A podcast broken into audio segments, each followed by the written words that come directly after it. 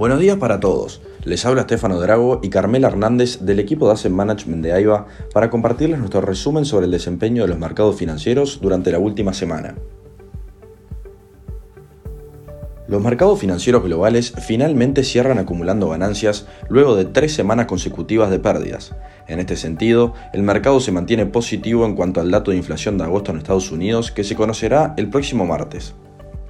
La agenda estuvo marcada por la suba de tasas de interés por parte del Banco Central Europeo para hacer frente al máximo histórico de inflación de 9,1%. El pasado jueves, Christine Lagarde anunció el incremento de 75 puntos básicos hasta alcanzar el 1.25%. Con esta decisión, Europa está asumiendo el riesgo de desaceleración económica y mayor nivel de desempleo. Además, la presidenta del Banco Central declaró que habrá más subas en las próximas reuniones para hacer frente a uno de los mayores desafíos económicos de los últimos tiempos, con una crisis energética que continúa agudizándose producto del conflicto geopolítico entre Rusia y Ucrania. En cuanto a datos económicos, en Estados Unidos se dio a conocer el ISM de servicios de agosto, que creció por segundo mes consecutivo, principalmente gracias a un mayor crecimiento de pedidos y empleos, mientras caía la presión sobre los precios. En este sentido, el registro de agosto ascendió 56,9 puntos, superando las expectativas de 55,3. Por su parte, las solicitudes semanales de subsidios por desempleo cayeron a un mínimo de tres meses, demostrando una vez más las solidez del mercado laboral americano. Las solicitudes alcanzaron las 222.000 para la semana que terminó el pasado 3 de octubre, frente a las 235.000 esperadas por el mercado. Por el lado de Europa, en la zona euro el índice de ventas al por menor disminuyó un 0,9% interanual, frente a la caída esperada del 0,7. La noticia positiva para el viejo continente fue la publicación del dato de PBI del segundo trimestre, que creció por encima de lo esperado hasta un 0,8%. De todas formas, los analistas esperan que estos datos sean muy diferentes para la segunda mitad del año, con la economía de la zona euro entrando en una recesión técnica. Por su parte, en Asia, en China, el PMI de servicios de Caixin en agosto bajó a 55 puntos frente a los 55,5 del mes previo.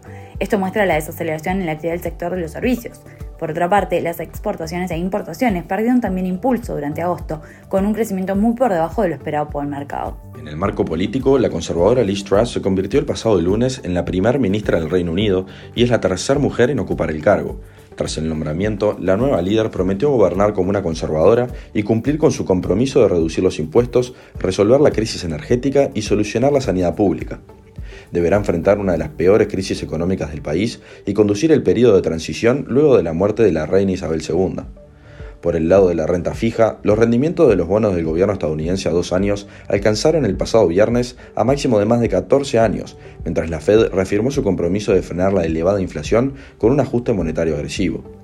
En este sentido, el mercado espera con un 85% de probabilidad otro aumento de 75 puntos básicos en la próxima reunión del día 21 de septiembre.